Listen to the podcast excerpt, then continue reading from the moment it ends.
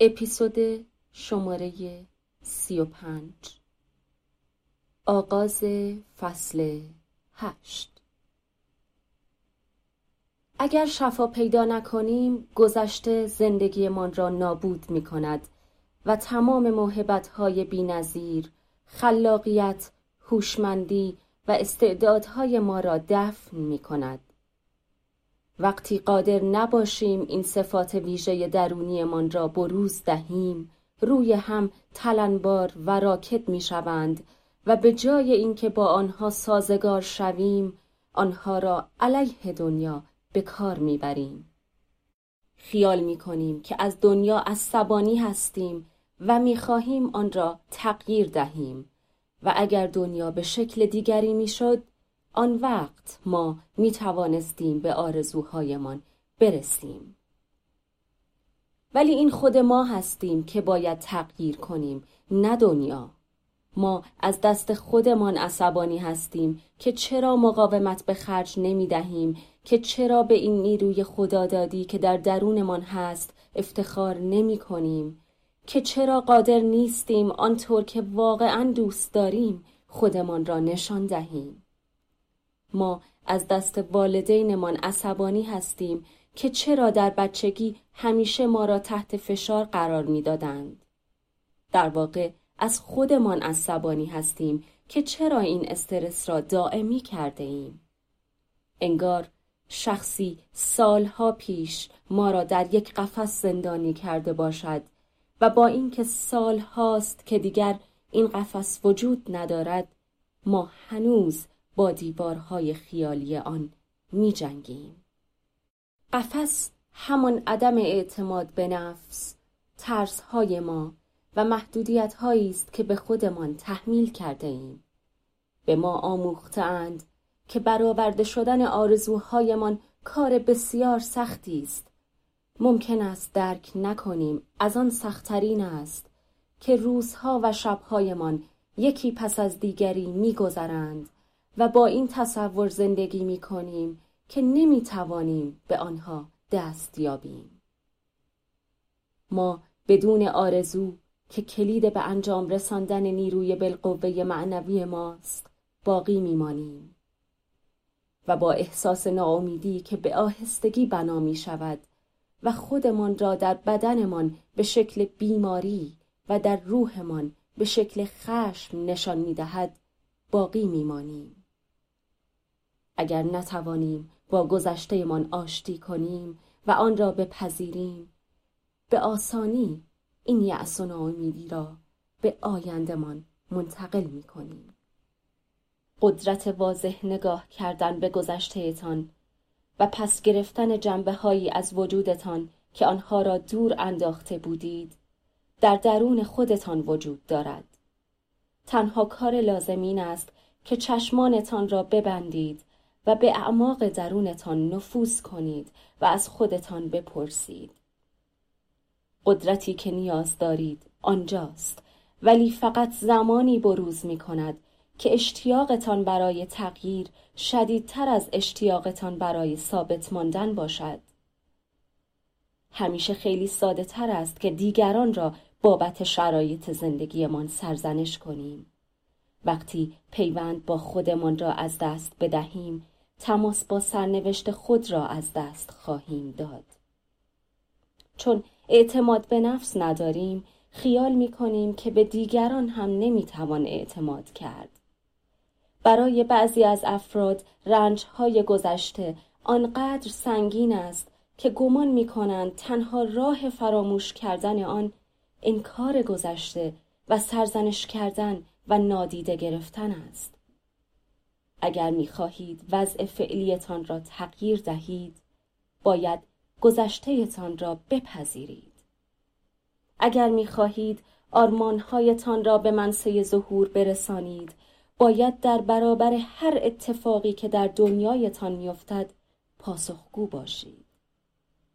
اگر می‌خواهید آینده شخصی را ببینید تنها کاری که باید بکنید دیدن گذشته اوست.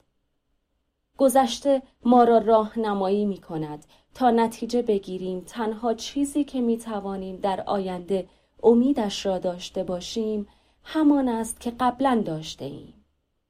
این مسئله باعث می شود که مردم پیشرفتی نداشته باشند. جلوی دید آنها را می گیرد و باعث می شود که آرزوهایشان از دست برود.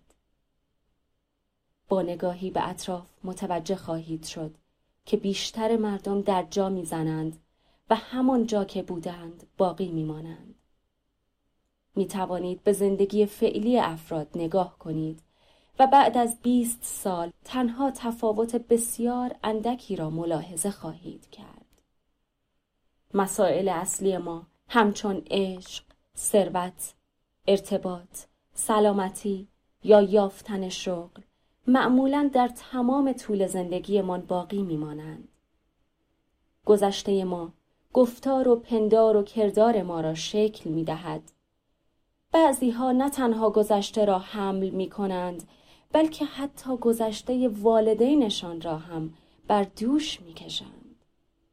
در واقع درد و رنج از نسلی به نسل دیگر انتقال پیدا می کند و اگر نتوانیم پاسخی برای آن بیابیم هیچگاه قادر نخواهیم بود این حلقه بسته را بشکنیم ما همیشه قسمتهایی از خودمان را به دلیل داشتن باورهایی که همیشه به دوران کودکی و خیشان ما باز میگردد انکار می کنیم. کارهایی که والدینمان برایمان انجام دادند یا ندادند تأثیر بسیار زیادی در زندگیمان خواهد داشت. معلمان و کسانی که از ما مراقبت می کردند هم در شکل گیری امروز ما مؤثر بودند. رنج هایی که شما در دو سالگی، شش سالگی و هشت سالگی کشیده اید در سطح زیرین زمیر خداگاهتان قرار دارد و تا زمانی که آنها را انتقال ندهید همواره زندگیتان را تحت تأثیر قرار خواهند داد.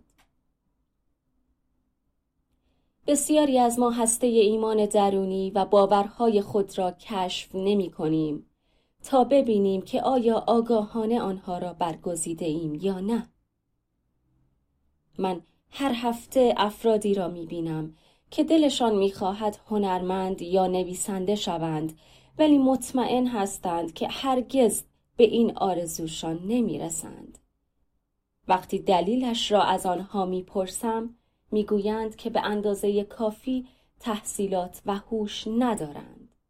آنها به استدلال خود اطمینان دارند ولی به رویاهایشان اعتمادی ندارند. و وقتی ما این باورها را ریشه یابی می کنیم متوجه می شویم که بسیاری از این گفته ها از زبان کسی بوده که آنها دوستش داشتند و شفاهی یا غیر شفاهی به آنها گفته شده است که نمی توانند به رویاهایشان برسند. و چون این افراد هیچ وقت درباره این نظریه تردید نمی کنند در دام آن گرفتار می شوند.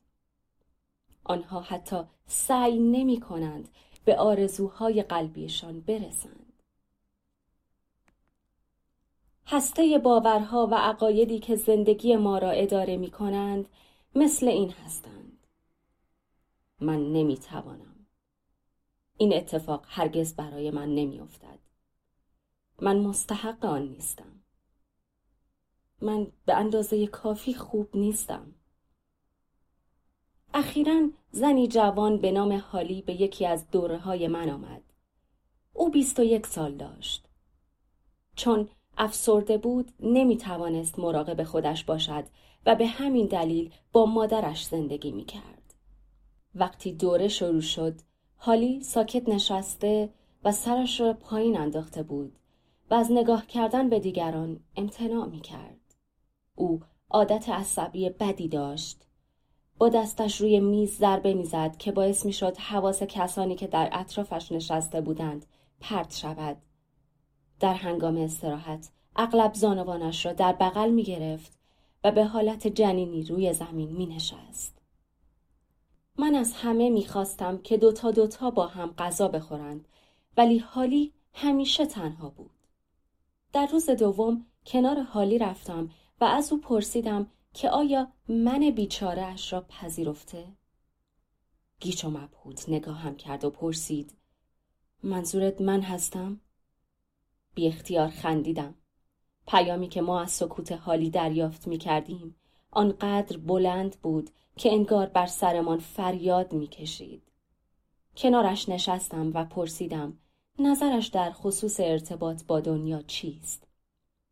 او گفت که اصلا خودش را بیچاره نمی‌داند و در واقع از آدمهایی که خود را بدبخت می‌دانند نفرت دارد که مادرش هم یکی از آنها بود. وقتی من و دستیارم راشل حالی را متوجه رفتارهایش کردیم انگار ناگهان تمام معماهای زندگیش برایش روشن شد. حالی به ما گفت که در عمق وجودش اعتقاد دارد دوست داشتنی نیست. درمانده نشان دادن خودش یکی از راههایی بود که برای جلب توجه دیگران به کار می برد. چون وی در خانه بزرگ شده بود که مادرش همیشه مثل بچه ها حرف می‌زد و حتی کودکان رفتار می کرد، حالی یاد گرفته بود که برای جلب توجه دیگران با مادرش رقابت کند و او را شکست دهد.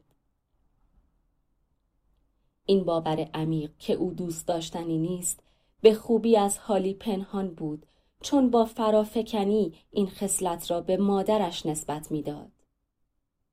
حالی نمی توانست خودش را واضح ببیند. تمام انرژی خود را صرف می کرد تا ثابت کند مثل مادرش نیست.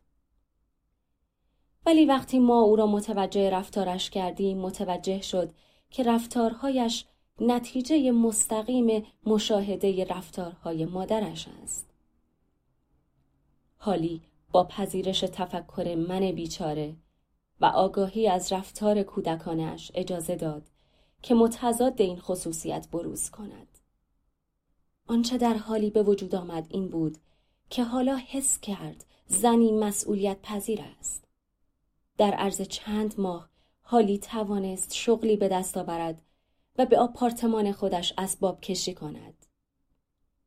بعد از اینکه احساس اطمینان و اعتماد به نفس کرد، با مردی آشنا شد و اولین ارتباط صمیمانه را بعد از سالها آغاز کرد. به محض اینکه حالی مشتاق شد هسته باورش را که او را هدایت می کرد ببیند و صادقانه آن را بررسی کند آزادی پیدا کرد تا راه جدید زندگیش را انتخاب کند. پایان این اپیزود